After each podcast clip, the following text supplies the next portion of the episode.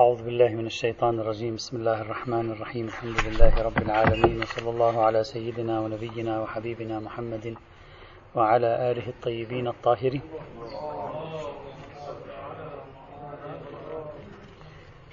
كنا نتكلم في الشق الثاني من البحث حول الطيور أو الحيوانات الطائرة.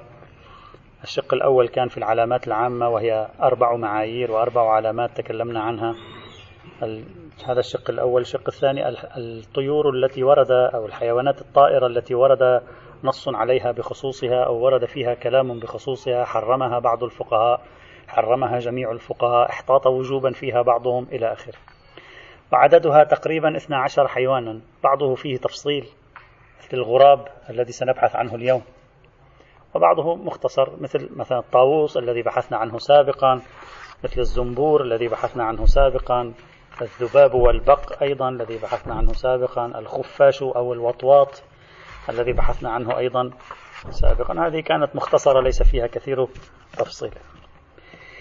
الحيوان الرابع الذي ورد فيه النص بخصوصه ووقع موقع الجدل والنقاش بين الفقهاء المسلمين هو الغراب. الغراب من الناحية العلمية له أنواع كثيرة جدا تزيد في العادة عن 120 نوعا، وما نعرفه نحن من الغراب 2 أو 3، الذي رأيناه في كل حياتنا 2 أو 3 يمكن يجوز أقل. لكن من الناحية العلمية أنواع الغربان وفصيلة الغرابيات عموما كثيرة الأنواع تبلغ 120 نوعا.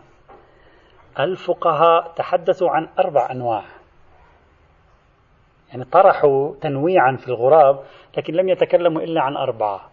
وسنرى لماذا بحث العلماء أنواع الغراب أصلا، يعني ما الداعي إلى أن يبحثوا أنواع الغراب، الآن سنشير إلى ذلك.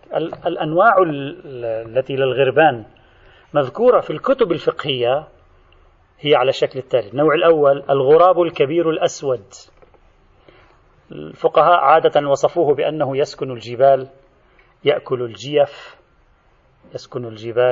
الجيف، حجمه كبير ليس مثل حجم عصفور صغير أو هكذا.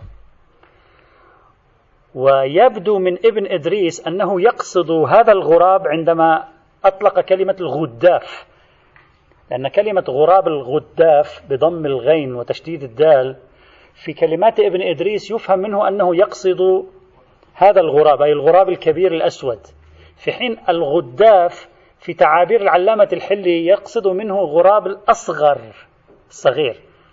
الآن التعابير مختلفة، أنا أتكلم فقط ماذا قال الفقهاء، بعدين نبحث في أصل الموضوع. وربما يكون هذا الغراب الكبير الأسود هو ما يعبر عنه أيضا في بعض الكتابات العلمية بغراب القيض، أو يعبر عنه أحيانا بالغداف الشائع، وهو حجمه كبير، وإن كان كما قلت العلامة الحلي يعتبر أن الغداف أصغر من غراب الزاغ اللي هو غراب صغير كما سوف يأتي بعد قليل. هذا النوع الأول نجده في كلمات الفقهاء، الغراب الكبير الأسود. النوع الثاني هكذا يقولون، الغراب الكبير، ما يقولون أسود، الغراب الكبير، ويصفونه يقولون هو طائر يفترس ويصيد الدراج. الدراج يعني هي فصيلة الدراج مثل السمان وهذه الطيور الصغيرة السمينة الصغيرة، لكنها لا أدري أسماء بعد كثيرة لها، فصيلة هي ليست واحد بعينه. هو يصيده حيوان صغير دراج سمين هكذا، هذا الغراب يصطاده، يعني يهجم عليه ويصطاده ويفترسه. قالوا لما وصفوه هكذا قالوا عادة. أتكلم عن توصيفات الفقهاء الآن. النوع الثالث من الغراب قالوا الغراب الأبقع بالعين. الغراب الأبقع عندما عرفوه قالوا هو غراب أبلق له سواد وبياض طويل الذنب، ويسمى بالعقعق، هذا تعابير الفقهاء. إذا رجعنا للإصطلاحات العلمية، العقعق في الإصطلاحات العلمية موجود أيضا يعني ومتداول، لا أدري هل هذا نفسه الذي قصدوه هم هو بعينه، هذا على أي حال، لأننا أمام أزمة مصطلحات قديمة وجديدة، وسأشير إلى هذا الموضوع بعد قليل. النوع الرابع أيضا الذي ورد في تعابير الفقهاء الزاغ،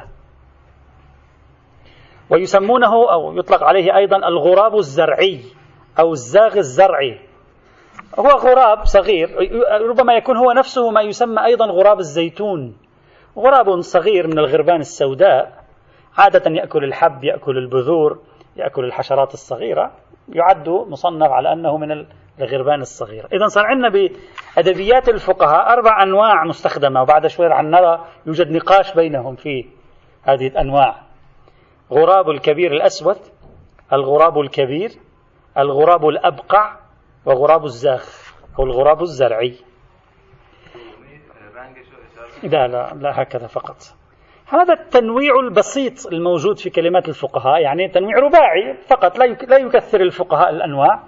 يقابله في الدراسات العلمية عشرات الأنواع من الغربان، فصائل من الغربان موجودة ممتدة في أرجاء العالم. تعرفون أن الكشوفات العلمية ودراسات علوم الحيوان وتطور التقنيات أيضا أدى إلى اكتشاف كثير من أنواع الحيوانات ما كان قد رآها إنسان على ما يبدو من قبل، كتلك التي موجودة في أماكن نائية. بعدين تطور العلم وبدأ يفرز مجموعة من التصنيفات في هذا المجال، لكن الفقهاء فقد تكلموا عن هذه الأربعة. الفقهاء الآن خذوا بعين الاعتبار هذه الأربعة. الآن نأتي إلى آراء الفقهاء. الفقهاء قالوا الغراب فيه حكم شرعي، واختلفوا في حكمه على 4 آراء أساسية. الغراب اختلفوا في حكمه على 4 آراء أساسية. الرأي الأول: الغراب حرام بجميع أنواعه.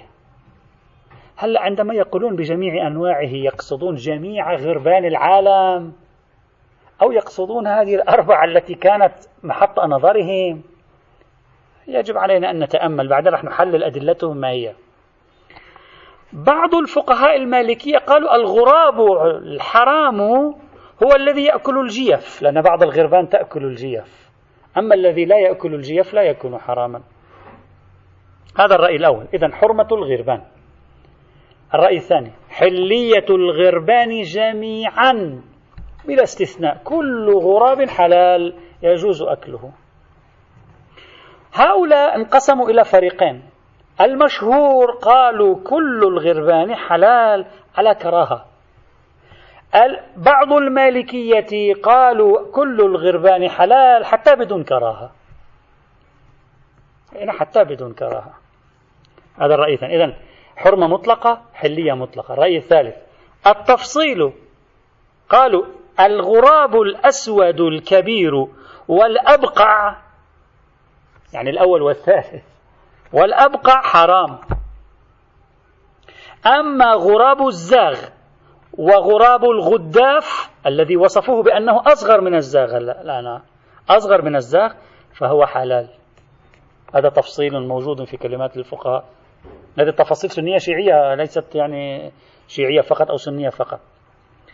والظاهر أن هذا الرأي أيضا هو رأي الكثير من الشافعية والحنابلة، يقولون بالتفصيل بين الأسود الكبير والأبقع وبين الزاغ والغداف، ذاك حرام وهذا حلال. لا. الرأي الرابع: التفصيل بين الزاغ، اللي هو الرابع، اللي هو حيوان الزرع، غراب الزرع، قالوا هذا حلال على كراهة، وغيره من أي نوع كان فهو حرام.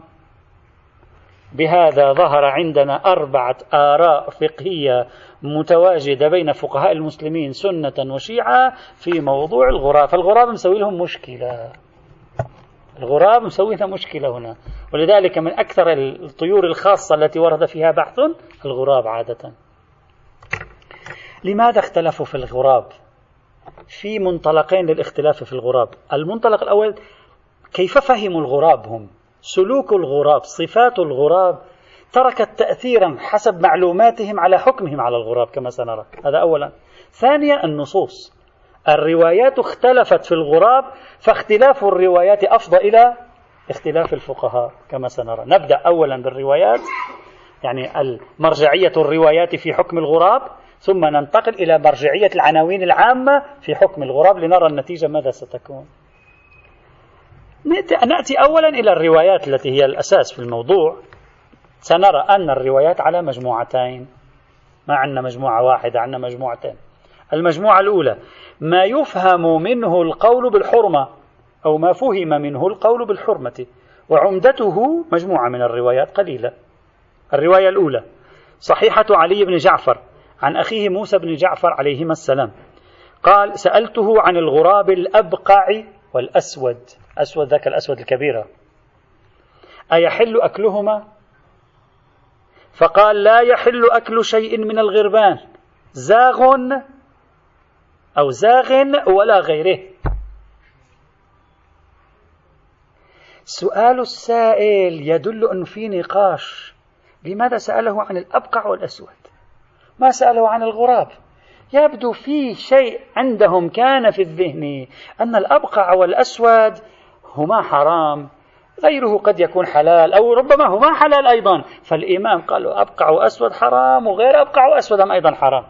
ثم الإمام في الجواب لاحظ أقحم الزاغ، أي غراب الزرع، أقحمه، يعني لا فرق بين الزاغ، وكأنه يشير إلى قول قاله أحدهم أو ربما تصوره بعضهم أن الزاغ حلال غير الزاغ حرام. فالإمام كأنما يصر على أن كل الغربان حرام، زاغ وغير زاغ لا فرق، فدعك ممن يفصل في أمر الغربان.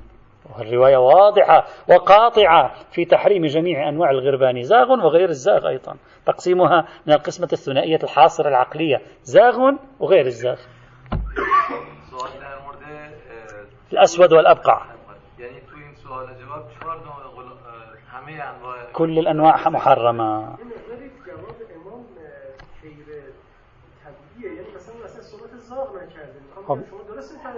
نعم. نعم. يريد أن يقول له ليش تسأل عن الأسود والأبقع، ليس من فرق، فكأنه قال له لا تتصور أن الزاغ والأبقع حرام وغيره حلال، أو هو حلال وغيره حرام، أصلا لا فرق في الغربان. ثم عرض كأنما يبدو بقول آخر، يعني كأنما الزاغ مركوز أكثر في الذهن أنه حلال، كما قلنا الرأي الرابع يقول بحلية الزاغ على كراهة وغيره حرام. الإمام يريد أن يقول لا لا لا يوجد تفصيلات في الموضوع، انسى الموضوع هذا. فالرواية من حيث الإسناد ممتازة، من حيث الدلالة أيضا قاطعة، وربما تشير إلى بعض التفاصيل التي أشرنا إليها قبل قليل، وهي موجودة عند أهل السنة. الرواية الثانية مرسل الشيخ الصدوق رحمه الله قال: قال الصادق عليه السلام: لا يؤكل من الغربان الزاغ ولا غيره. واضح بعد، خلاص لا زاغ ولا غير، خلاص كل الغربان إذن حرام. فمن حيث الدلالة واضحة ممتازة، إلا أنه أولا من حيث الإسناد مرسلة، ومراسيل الشيخ الصدوق على التحقيق كما بحثناه في محله ليست بحجة، سواء صدرها بقال أم صدرها بروية، فالرواية من حيث الإسناد ضعيف، هذا أولا. ثانيا، بل إنني أكاد أحتمل احتمالا عظيما أن تكون هذه ليست سوى الرواية السابقة، وقد نقلها الشيخ الصدوق بالمضمون. ما هي الرواية السابقة أيضا نفس المضمون. هلا نعم، الفرق أن الراوي هنا، أن الإمام هنا الإمام الصادق، والإمام في الأعلى موسى بن جعفر، لكن ربما أقول ربما يكون الشيخ الصدوق ينقل المضمون، وكثيرا من مراسيله نقل للمضمون في العادة، وإن كان في محله بحثنا رأي العلامة المجلسي الأول، والد العلامة المجلسي صاحب البحار، الذي يقول: ما صدر به الشيخ الصدوق مراسيله بقال انظر فيه استجده، أخذه من الكافي. المجلس الأول صاحب روضة المتقين، وهذه بحثناها في محله. وفي الفعل إذا تستقرئ تجد كثير من مراسيل الشيخ الصدوق التي صدرها بقالة ليست سوى قد أخذها من كاف الشيخ الكليني، ولم يذكر أبدا اسم الشيخ الكليني. طبعا هذه موجودة بين المحدثين المتقاربين، الشيخ الصدوق إطلاقا لم يأتي على ذكر اسم الشيخ الكليني إلا نادرا، بخلاف الشيخ الطوسي الذي وضع الكليني في كثير من طرقه ونقل عنه مصرحا في أكثر من 1600 موضع، ذكرت هذا في محله من كتاب التهذيب والاستبصار، كان واضح في النقل عن الكليني ومرجعية الكليني في كتبه، هذا ما في نقاش فيه. لأن الشيخ الصدوق لا، قليل، والعكس صحيح، الشيخ الطوسي نسبة ما نقله عن الشيخ الصدوق هم قليل جدا. هذه موجودة بين المحدثين معروفة، يعني مثلا مسلم البخاري في نفس العصر وما يعرفان بعضهما بعضا ومتقاربان ويشتركا مع أساتذة، أبدا أحدهما لم يذكر اسم الآخر في حياته على ما هو المعروف. على أي حال، على أي حال هذا موجود عادة. الآن في زماننا إذا رأي مثلا قال به الشيخ صاحب الجواهر، أستاذ البحث الخارجي يقول قال به صاحب الجواهر، أو أي أستاذ الحوزة يقول قاله صاحب الجواهر ويناقش. أما إذا قاله واحد من أقرانه أو من المعاصرين قيل، أو ربما لا يقول قيل، قد تقوله صحيح ولا يجيب، ولها تفسيرات. بعضهم يفسرها بالاحترام، إذا أردت أن تنتقد فلا تذكر الاسم إذا كان معاصرا فإن فيه احتراما، وبعضهم لا يفسرها بشيء آخر، كل واحد. والحمل على حمل عمل المسلم على الأحسن أفضل. إذن هذه الرواية من حيث الإسناد مشكل، من حيث الدلالة ممتازة. الرواية الثالثة خبر أبي يحيى الواسطي قال سئل الرضا عليه السلام عن الغراب الأبقع فقال إنه لا يؤكل، وقال ومن أحل لك الأسود.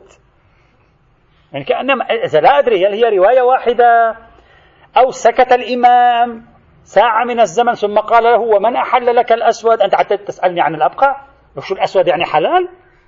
يعني واضح من الإمام إصرار في هذه المرويات على الإطلاق بالتحريم، يعني هذا جلي ينبغي أن نأخذه بعين الاعتبار.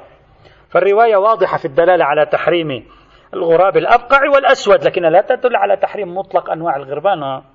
دلالتها على تحريم مطلق أنواع الغربان إشارية إشعارية، وإلا الكلام في الغراب الأبقع وفي الغراب الأسود، قال لا يؤكل الأبقع وقال له من أحل لك الأسود، فالقدر المتيقن من دلالتها تحريم الغراب الأبقع والغراب الأسود، هذا من حيث الدلالة.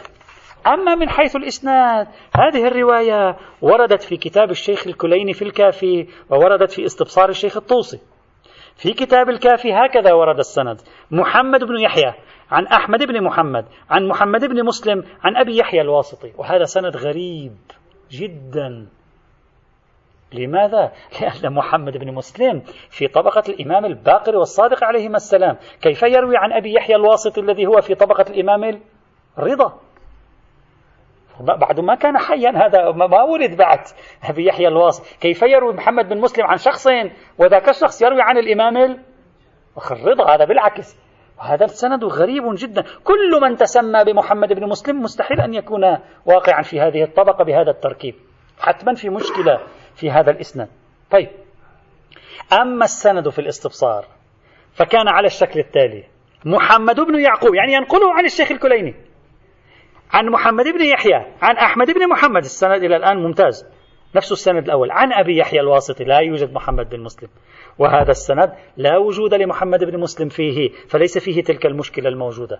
وهذا السند في الاستبصار يوافق ما نقله الحر العاملي أيضا عن الكافي، فإن الحر العاملي نقل عن نسخة الكافي التي وصلته بدون وجود محمد بن مسلم، وهذا هو الصحيح. إذن أنا عندي نقل الشيخ الطوسي في الاستبصار عن الكافي، وعندي نسخة الكافي التي وصلت إلى الحر العاملي، وكلاهما يتعاضدان على أنه ليس في السند محمد بن مسلم. ويزداد هذا الأمر قوة عندما نرى أن تحقيق دار الحديث للكتاب الكافي يؤكد أن بعض نسخ الكافي التي وصلتنا ليس فيها محمد بن مسلم، وهو الصحيح. فالأرجح أن إضافة كلمة محمد بن مسلم في سند الشيخ الكليني خطأ، ربما سهو من النساخ إلى آخره، فالسند ليس بحاجة إطلاقا إلى كلمة محمد بن مسلم. الإمام الرضا عليه السلام، نعم الإمام الرضا عليه السلام، نعم. والشيخ الطوسي ينقل عن الكافي عن محمد بن يعقوب، والحر العامري ينقل عن محمد بن يعقوب. إذن هذه وجود محمد بن مسلم في سند الكافي الذي بين أيدينا اليوم ليس صحيحا، يبدو صار خطأ أو اشتباه. فإن طيب، الآن نرجع لأبو يحيى الواسطي. أبو يحيى الواسطي عندنا شخصين اسمهم أبو يحيى الواسطي في علم الحديث والرجال. الشخص الأول هو زكريا بن يحيى الواسطي، ويقال له أيضا أبو يحيى الواسطي. هذا الرجل ثقة، لكن قطعا ليس هو المراد في هذا السند، فإن هذا الرجل من طبقة الإمام الصادق عليه السلام، ولم يبلغ طبقة الإمام الكاظم، فضلا عن يبلغ طبقة الإمام الرضا، فليس هو المراد بهذا السند هنا. الشخص الثاني سهل بن زياد أبو يحيى الواسطي، سهل بن زياد أبو يحيى الواسطي، ليس سهل بن زياد الآدمي، يعني توصيفه بالآدمي ليس شهادة توثيق. نحن في بلداننا نقول فلان آدمي، يعني خوش إنسان، آدمي خوش إنسان، هذا ليس توثيقا. ليس سهل بن زياد الآدمي، سهل بن زياد أبو يحيى الواسطي، وهذا مجهول الحال، بل حتى فيه غمز أيضا. هذا الشخص من خلال طبقته يتبين أنه عاش في الربع الأخير من القرن الثاني وفي النصف الأول من القرن الثالث، يعني بين 175 إلى 250. معقول جدا أن يكون هو الذي روى عن الإمام الرضا هذه الرواية. فإذن واللطيف أيضا أن هذا الرجل استثناه ابن الوليد واستثناه الشيخ الصدوق واستثناه ابن نوح من روايات محمد بن أحمد بن يحيى، يعني قالوا خذ بروايات محمد بن أحمد بن يحيى إلا ما رواه فلان وفلان وفلان وأبو يحيى الواسطي. فإذا غمزوا فيه أيضا. إذا بناء عليه أبو يحيى الواسطي هذا مجهول، أبو يحيى الواسطي الأول ثقة الذي يقع في السند بحسب الطبقة الثاني وليس الأول، وبناء عليه فالرواية من حيث الإسناد ضعيفة بجهالة أبي يحيى الواسطي. هذه هي المجموعة الأولى. المجموعة الأولى عبارة عن ثلاث روايات، واحدة منها صحيحة السند وهي صحيحة علي بن جعفر، اثنتان منها ضعيفة من حيث الإسناد تؤيدان الصحيحة الأولى. الرواية الثانية مرسل الصدوق تؤيد الصحيحة الأولى تماما. الرواية الثالثة خبر الواسطة تؤيد صحيحة علي بن جعفر في الأبقع والأسود. هذه المجموعة الأولى، ومفترض بناء على المجموعة الأولى أن يقال بحرمة الغراب بجميع أنواعه. طيب المجموعة الثانية ما يفهم منه القول بحلية الغراب، هذا هنا المشكلة، وهي أيضا عدة روايات. الرواية الأولى خبر زرارة، وهذا خبر أيضا مصحح صحيح عند المشهور، أيضا مباني مشهورة كلها يعني. خبر زرارة عن أحدهما عليهما السلام أنه قال إن أكل الغراب ليس بحرام، إنما الحرام ما حرم الله في كتابه، ولكن الأنفس تتنزه عن كثير من ذلك تقززا. يعني ليس هناك حرام في أكل الغراب، الحرام في الأطعمة هو الذي قاله القرآن فقط، هذا ليس بحرام. طيب إذن هذا ما هو؟ قال هذا فقط من باب أن الأنفس تتنزه، يعني تتقزز من بعض المأكولات فلا تأكلها، تتركها. ما متعارف أكل الغربان، الناس لا تحب لا تميل إلى أكل الغربان، خاصة أن الشعوب كما سنرى بعد قليل تتشاءم من الغراب. هذه ثقافات شعوبية موجودة في مختلف أرجاء العالم، التشاؤم من الغراب. فربما يعني هذا يلعب دور على وضع حالة نفسية بين الإنسان والغراب، هذا كل مفهوم. فالرواية واضحة، أكل الغراب ليس بحرام. هذه الرواية رواها لنا الشيخ الطوسي بطرقه المتعددة إلى الحسين بن سعيد الأهوازي، وواضحة في نفي تحريم الغراب. بعض العلماء، سأتوقف قليل عند هذه الرواية لكن كلية البحث في فكرة هذه الرواية ستأتي في الفصل الأخير إن شاء الله. بعض العلماء منهم صاحب الجواهر، منهم الحر العاملي، أرادوا أن يقولوا لا، هذه الرواية لا تزاحمنا في المقام. كيف؟ قالوا هذه الرواية صدرت بنحو التقية. أنا دائما عندما تطلق كلمة التقية في الروايات تستفزني، لا تستفزني بمعنى يعني لا تعجبني، تستفزني بمعنى تدعوني للتأمل أكثر، لكثرة ما رأينا حمل روايات على التقية من أهل السنة، والواقع التاريخي على عكسها تماما.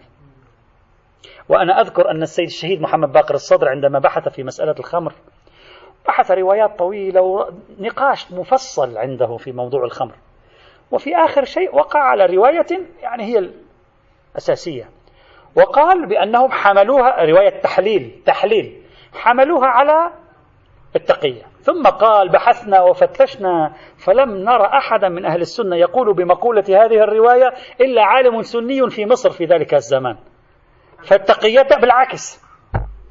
فدائما لما ترى الحمل على التقية يستفزك هذا، يستفز بمعنى ماذا؟ يعني يدفعك للبحث التاريخي لترى الظروف. تقية طبعا بمعنى التقية من السنة، أقول هنا لا تقية بمعنى المحدث البحراني، لترى الظروف هل تتناسب مع فرضية التقية أو لا.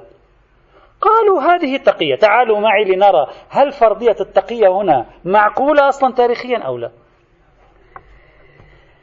هذه القضية اللي هي يقولون بأنها على نحو التقية، التقية هنا لا معقولية لها. أولا لأن أهل السنة كما رأينا في البداية مختلفون أشد الاختلاف في أمر الغراب، بين من حرم وبين من أجاز وبين من فصل كما ذكرنا سابقا.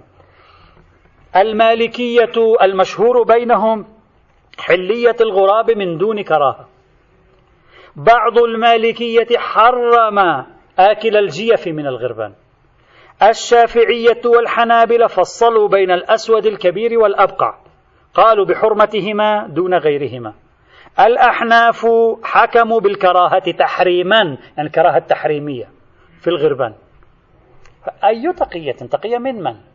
تقية تكون إما في جمهور المسلمين يستفز في الموضوع ولا يوجد إجماع سني هنا، القضية أصلا محل تداول، وعندما يقول شخص مخالف لمالك رأيا مخالفا لمالك في القضية لا يوجد أي استفزاز، أصلا الموضوع موضوع نقاشي، ليس موضوعا لا مشهور ولا مجمع عليه، ولا حتى هو موضوع استفزازي لا يستفز السلطة ولا يستفز مشاعر المسلمين.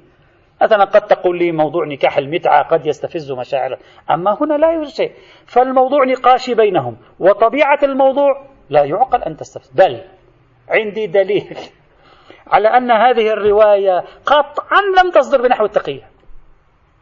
لو صدر شيء بنحو التقية تلك الروايات السابقة. لماذا؟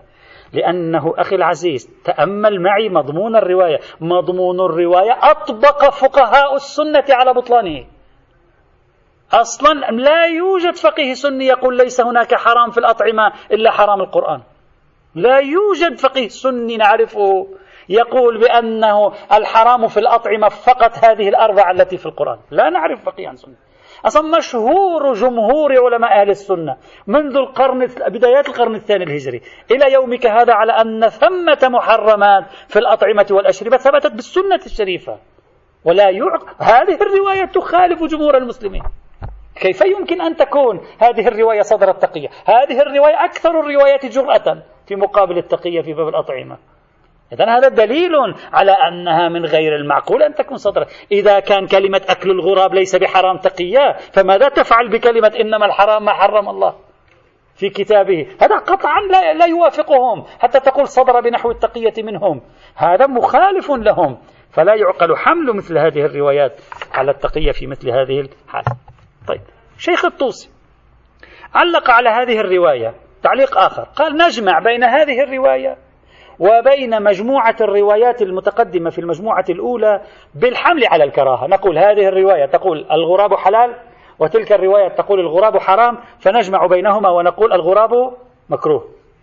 هذا حمل الشيخ الطوسي كما جاء في الاستبصار وغير الاستبصار، ووافقه بعض أيضا حتى بعض المتأخرين مثل السيد السبزواري في مهذب الأحكام أيضا. فتكون النتيجة الحمل على الكراهة وتنحل المشكلة.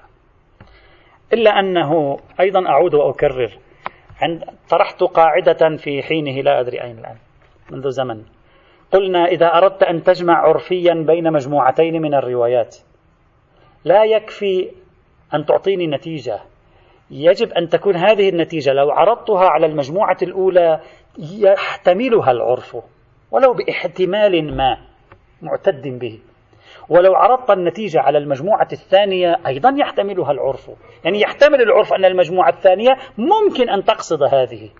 أما لو كان الجمع العرفي ناتجه مما لا يحتمله طائفتين أو إحدى الطائفتين البتة، فهذا ليس بجمع عرفي، هذا عين الجمع التبرعي التكلفي.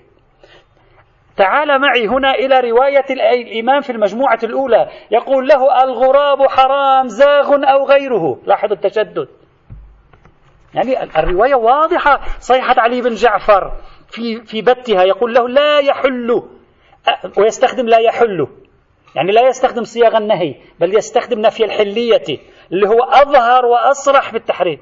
لا يحل أكل شيء من الغربان، وهذا أيضا إيغال في الرفض. زاغ ولا غيره، كيف بالله عليك تريد أن تجمع بين هذه الرواية ويقصد الإمام هنا الكراهة؟ أي بيان للكراهة هذا يا أخي؟ في النهاية الإمام مبين يعرف اللغة ويعرف طرائق التعبير. نعم، لو قال الإمام اتركوا أكل لحم الغربان ثم جاءت رواية وقالت لحم الغراب حلال، نعم هذا يحتمل. اتركوا يعني ضرب من التنزيه، اتركوها تحتمل الرواية. أما رواية من هذا لا يحل أكل شيء من الغربان مع إنما الحرام ما حرم الله في كتابه، أي جمع عرفي هذا؟ يجب أن يحتمل الجمع فهم العرف، يعني العرف يتحمل هذا الجمع، أو مثلا الرواية الثانية لا يؤكل من الغربان زاغ ولا غيره، ضمها للرواية الأولى. يقول ومن أحل لك الأسود، يعني في استنكار، يقول له ومن أحل لك الأسود، ثم من جهة أخرى يقول لحم الأسود حلال. إذن بحاصل الجمع ما بين المجموعة الأولى والمجموعة الثانية، حمل الروايات في المجموعة الأولى على الكراهة ثقيل على الدين العرفي. أنت لا يكفي أن تقول لي أي جمع كان، بل عليك أن تقول لي ضربا من الجمع يمكن أن يتحمله العرف في البيان ولا يخل ببيانية الإمام عليه السلام. وهذا جمع تبرعي في مثل هذا الحال، من الصعب أن يعني يوافق الإنسان عليه.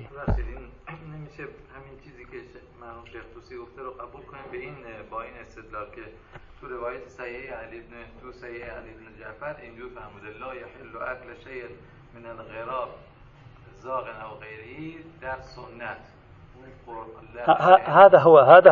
هذا التقدير، هذا جمع التقدير. على هذه الحال أعطني دليلين متعارضين مستقرين وأنا أحل لك المشكلة. لا يوجد تعارض مستقر أبدا، حتى السنة مع القرآن ولا أي رواية تعارض القرآن. يمكن لي أن أضيف قيدا غير موجود. أنا أتعامل مع نصوص موجودة بين يدي. لا يحل أكل شيء من الغربان ويقصد من السنة، وشخص جاء يسأله عن حكم أكل الغراب، يسأله عن حكم لا يحل أكله من السنة. ماذا تقول؟ لا يحل أكله من السنة، يعني السنة تحرم أكله؟ وما هو يقول لك ليس هناك حرام. يعني الرواية الثانية تقول لا يوجد حرام، يعني حرام السنة ليس بحرام. فاحترنا، ماذا سيفهم الراوي حينئذ؟ سيفهم حرام أو ليس بحرام في النهاية؟ أعتقد هذا الجمع يحتاج إلى تغيير، وإلا سيبدو جمعا تكلفيا. الرواية الثانية في المجموعة الثانية معتبرة غياث بن إبراهيم، أيضا هذه الرواية صحيحة من حيث الإسناد، عن جعفر بن محمد عليهما السلام أنه كره أكل الغراب لأنه فاسق، هكذا ورد في الرواية، فاسق، قال كره أكل الغراب لأنه فاسق. لا سنشرح أنا ما فهمت سؤالكم. في مشكلة في كلمة فاسق. الآن سنشرح ما المحتملات المقصودة. يقول هذا الحديث أدرج في أدلة الحلية عند بعضهم، إلا أن الصحيح أن هذا الحديث من الصعب أن نفهم منه الحلية، ومن الصعب أن نفهم منه الكراهة، لما قلناه سابقا ولا نعيد، لأن كلمة كره أو كره أعم من أن تفيد الحلية أو أن تفيد التحريم. تحتمل التحريم، تحتمل الكراهة المصطلحة، وبالتالي الرواية متساوية بالنسبة إلى التحريم والتحليل، فمن الصعب أن نجعلها في مقابل صحيحة علي بن جعفر بشكل واضح في مثل هذه الحال. طيب، الآن ما المراد بالفاسق في هذه الرواية؟ يعني ما معنى الغراب فاسق مثلا؟ طبعا هذا تعبير أن الغراب فاسق موجود في روايات أهل السنة. غياث بن إبراهيم في بعضهم يعتبره عاميا أيضا. على أي حال، هذه الرواية رواية أن الغراب فاسق، لا هذه الرواية رواية أن الغراب فاسق موجودة في مصادر الحديث عند أهل السنة، وموجودة في الكتب الفقهية الشيعية بوصفها رواية لكن مرسلة. يعني لم توجد في الكتب الحديثية الحديث عن فسق الغراب، وجد في الكتب الفقهية الشيعية مرسلا، ويبدو أنهم أخذوهم مصادر أهل السنة أو من هذه الرواية الوحيدة اللي هي معتبرة غياث بن إبراهيم. هذا ما معنى أنه فاسق؟ ما هو المقصود؟ محتمل أن يكون هو إنسان فاسق مسخ غرابا كما رأينا مثله، هذا احتمال أيضا، أو محتمل أنه فاسق بمعنى أن طريقته، عادته، أكله، طريقته في الأكل، طريقته في السلوك طريقة خارجة عن المألوف، ليست صحيحة مثلا، خاصة لجهة أن الغراب معروف بمكره وحيلته. طبعا نحن نعبر عنه معروف بالمكر والحيلة، تعابيرنا الشعبية تستخدم تقول عنده مكر وعنده حيلة، لكن التعابير العلمية تصفه بأنه ذكي، العلم يمدحه، نحن نتعامل معه على أنه مكار مخادر صاحب حيلة. هلا كلمة مكر وحيلة في اللغة العربية لا تعني الذم، خلاف لما نتصور نحن، الله خير الماكرين، الله يمكر أيضا وليس ذلك بذم. أحدهم سألني في إضاءات قال لي الله يصف نفسه بأنه ماكر، معقول واحد يعني الله يكون مكار؟ هذه مكار للثعلب تقال والعياذ بالله، تقال الله في قرآن يقول عن الرب مكار. فأنا أجبته قلت له أصلا اللغة العربية غير ما نألفه نحن اليوم، الله نعم مكار ماكر، يحتال، كل هذه الكلمات تصدق، لكن ليس بالمعنى الذي أنت تتصور، لأن هذه الكلمات في اللغة العربية لا تعني أمرا سيئا، تعني أمرا، تعني أنه يتفنن في إيجاد المخ، الحيلة، الوسيلة، المكر، يعني إدارة الأمور واكتشاف المخارج للشيء بذكاء، هذا معناه. لا ليس المكر بالمعنى السلبي للكلمة. فنحن نعبر عن الغراب مكار صاحب حيلة، أحيانا نفهم منها معنى سلبي. العلوم الحديثة يستخدمون الذكاء، حتى أنهم يقولون بأنه يعرف رقم 9، يعني يعرف العد إلى رقم 9 في ذهنه.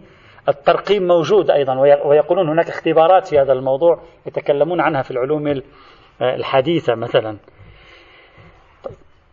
في ممكن أيضا أن النبي صلى الله عليه وسلم لما أتي له بغراب كما جاء في الرواية السنية كرهه، وقال كرهه لا أكله، وسماه فاسقا، ربما اعتبره خارجا عن مأكولاته، ربما هذا تتحمله الرواية السنية، وإن كانت معتبرة غياث بن إبراهيم لا تتحمله. على أي حال طبعا الصورة السلبية هذه أنه فاسق، إذا قلنا كلمة فاسق بما لها من تعبير في العصر المتشرعي، يعني لها من تعبير حمولة سلبية، في حين أن القرآن الكريم لم يتعامل معه على أنه فاسق، تعامل معه على أنه خدم الإنسان، نبه الإنسان إلى خطئه هو، والإنسان ترك خطأه حتى ظهر الغراب المسكين.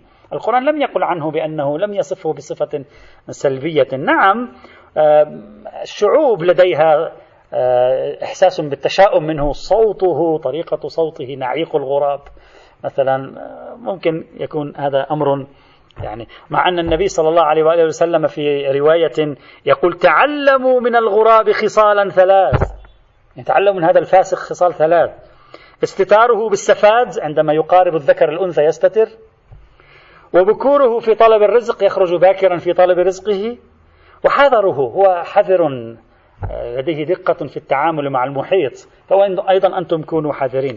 وعليه فلا بد أن نفهم فسق الغراب بمعنى من المعاني، ربما طريقته غير المألوفة في الأكل، الله أعلم، والعلم عند الله ما معنى هذه الكلمة. وعلى أي حال فرواية غياث بن إبراهيم صحيحة من حيث الإسناد، إلا أنها من حيث الدلالة على الحلية غير واضحة، تحتمل الحلية، تحتمل الحرمة. وعليه نتيجة، هذه هي الروايات الموجودة في أمهات الروايات الموجودة في الباب. نتيجة: ألف، إن ترجيح مجموعة من هذه الروايات على أخرى على أساس نظرية التقية غير وجيه كما قلنا سابقا. هذه نتيجة، يعني لا نجد ترجيح المجموعة الأولى على الثانية على أساس التقية، بل لو أردنا إعمال قواعد التقية للزم ترجيح المجموعة الثانية على الأولى، وتكون النتيجة لصالح تحليل الغراب وليس لصالح تحريم الغراب في مثل هذه الحال. هذا أولا. ثانيا، الجمع بين الطائفتين بالحمل على الكراهة كما طرحه الشيخ الطوسي يبدو غير عرفي، لا يتناسب مع طبيعة التشدد في التعبير، إن في صحيحة علي بن جعفر أو في صحيحة زرارة التي وردت في الحلية. هذا ثانيا. ثالثا، الصحيح في التعامل مع الموقف بعد استقرار التعارض بين المجموعتين، وبالأحرى بعد استقرار التعارض بين صحيحة علي بن جعفر وصحيحة زرارة في المجموعة الثانية، الصحيح هو إعمال قواعد الترجيح، وقاعدتان من قواعد الترجيح تقف لصالح مجموعة الحلية: واحد، الموافقة للكتاب، فإن القرآن الكريم بمقتضى قاعدة الحل تكون المجموعة الثانية موافقة له. ثانيا، المخالفة للجمهور، إذا أخذنا مخالفة الجمهور معيارا في قواعد الترجيح، فقاعدتين يمكننا أن نتخذهما هنا لأجل ترجيح المجموعة الثانية على المجموعة الأولى. نعم، قلنا صيحة زرارة تخالف مسالك القوم.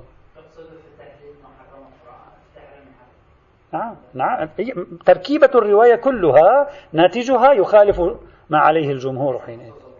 لا، ليس خصوص الغرب، تركيبة الرواية حينئذ.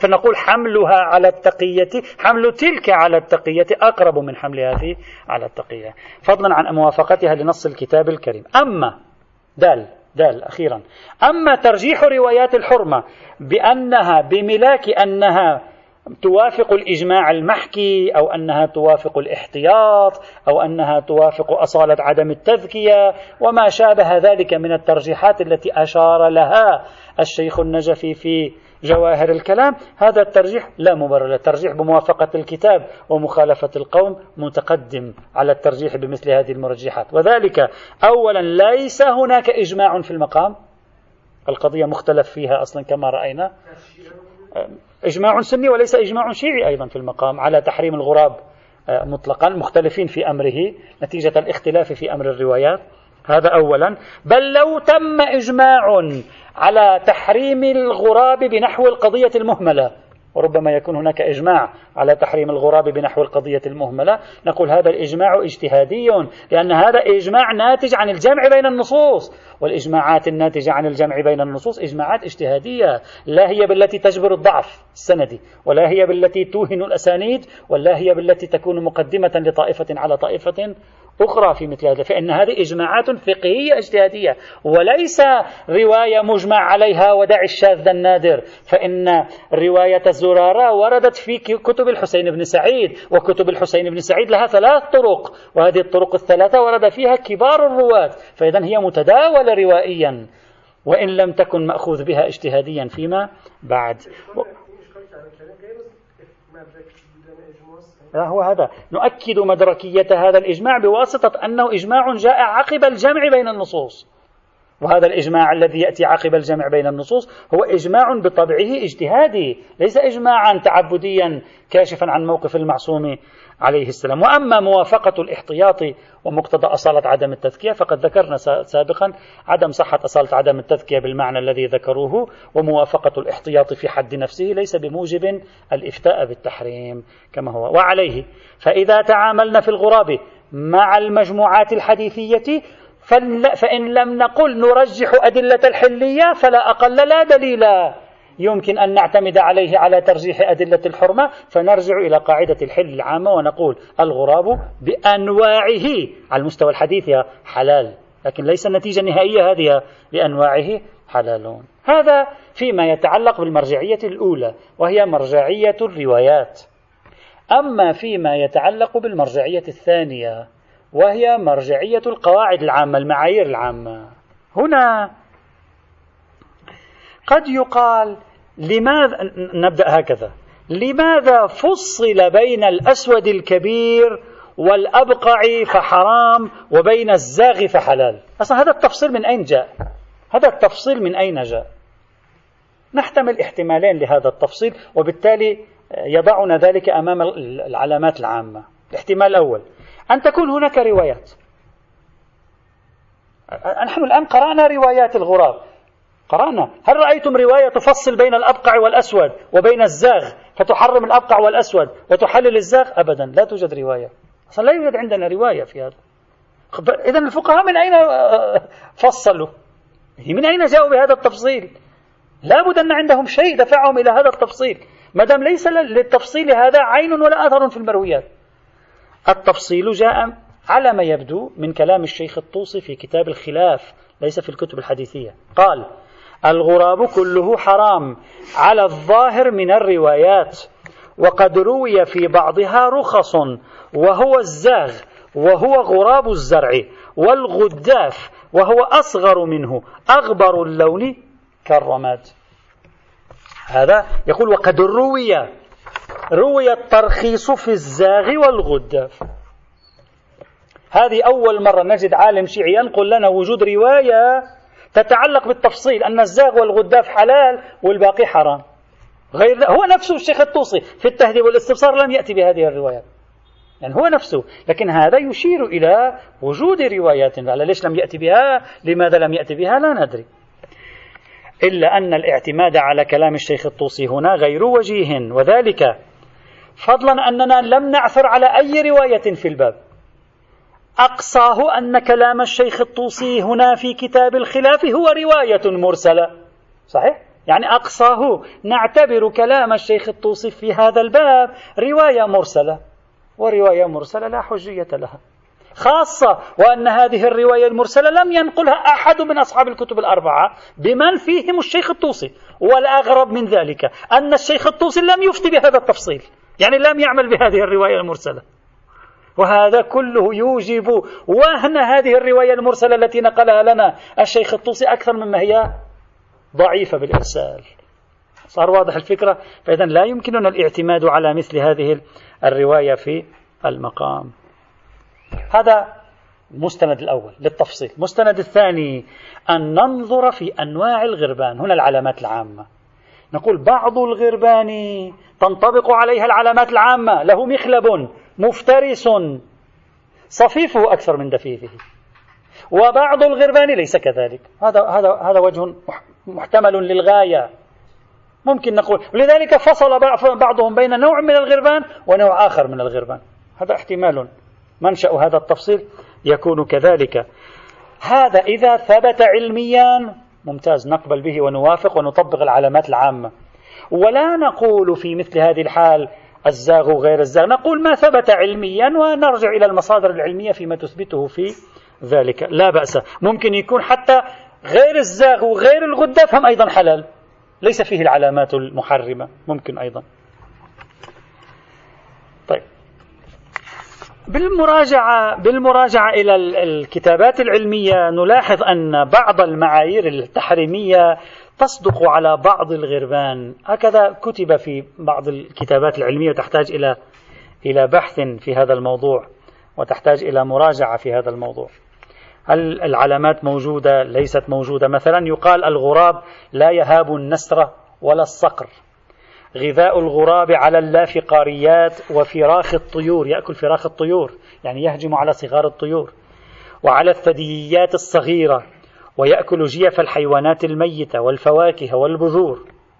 وبعضهم يرى أن بعض أنواعه التي عاشت بين البشر تأقلمت في الحياة البشرية وصارت تأكل المأكولات البشرية، وإلا هو في الأصل مفترس ليس أليفا بالمعنى الذي نراه. مثلا هناك نوع من الغربان تسمى القيق الأوراسي، ويعبر عنه بالعربية أيضا أبو زريق الأوراسي. هذا ليس في جبهة النصرة حتى لو واحد يفكر هذا واحد في جبهة النصرة، لا، أبو زريق الأوراسي المعروف عنه علميا أنه يفترس صغار الطيور، وأن لديه منقار ضعيف أمام تمزيق لحوم الحيوانات، فينتظر الحيوانات الأخرى تأتي تمزق اللحوم، فما يتبقى يصبح طريا فيأكله. وبالتالي يجب أن نرجع إلى مرجعية العلم لنرى أي من الغربان ينطبق عليه الوصف، أي من الغربان لا ينطبق عليه الوصف. فلا نستطيع أن نعطي كلاما من عندنا نقول هذا الزاغ، لأن تشخيصات الفقهاء ليست تشخيصات أهل الخبرة، نحتاج نرجع إلى أهل الخبرة، إلى أنهم هم رجعوا إلى أهل الخبرة في زمانهم، والعلوم الحديثة تطورت في هذا المجال. ومن هنا أشير في نهاية بحث الغراب إلى نقطة، وهي نحن في مباحث الأطعمة والأشربة صار توجد ضرورة كبيرة للتعاون بين العلوم الفقهية والشرعية من جهة، وبين علوم الأحياء والحيوان والتشريح من جهة أخرى. لم يعد بإمكاننا الانفصال عن هذه العلوم إذا أردنا أن نقدم فتاوى، أو أن نعتمد على تشخيصات الفقهاء الذين اعتمدوا ربما على تشخيصات العلوم الطبيعية والحيوانية في زمانهم. لماذا؟ لأن أقصى شيء تتبعوه في ذلك الزمان مجموعة محدودة من الغربان. اليوم بسبب تطور وسائل الإنسان في الكشف عن الحيوانات، قدرة الإنسان على التنقل في أطراف الطبيعة وفي أطراف الأرض، كشف عن أكثر من 120 نوعا من فصائل الغرابيات. وبالتالي ممكن أنت تتكلم بتفاصيل أكثر وتقول هذا الغراب له كذا، هذا الغراب له كذا. ومن هنا نحن بحاجة إلى تعاون بين الفقه وبين مؤسسة تعنى بتشخيص الموضوعات، تكون علوم الأحياء والحيوان عنصر أساسي فاعل فيها، تضع لنا قائمة بالغربان التي فيها العلامات العامة، وقائمة بالغربان التي ليست فيها العلامات العامة، بشكل علمي دقيق وموثوق حتى يمكن البناء عليه وإحالة المكلفين إليه في هذا الموضوع، وعدم الاكتفاء بتعبير الزاغ والأبقع والأسود. الآن زاغ وأبقع وأسود، صار في عندنا عشرات الأنواع في هذا المجال، صارت تحتاج إلى أجوبة إذا كنا نبني على معيارية المعايير العامة. في باب الغراب وليس معيارية معي النصوص الخاصة في هذا المجال. الطائر الخامس من الطيور الخاصة التي ينبغي البحث فيها، طبعا الغراب أطول واحد فيها تقريبا، الهدهد الذي هدده سليمان بالقتل إن لم يأتي بأخبار. والحمد لله رب العالمين.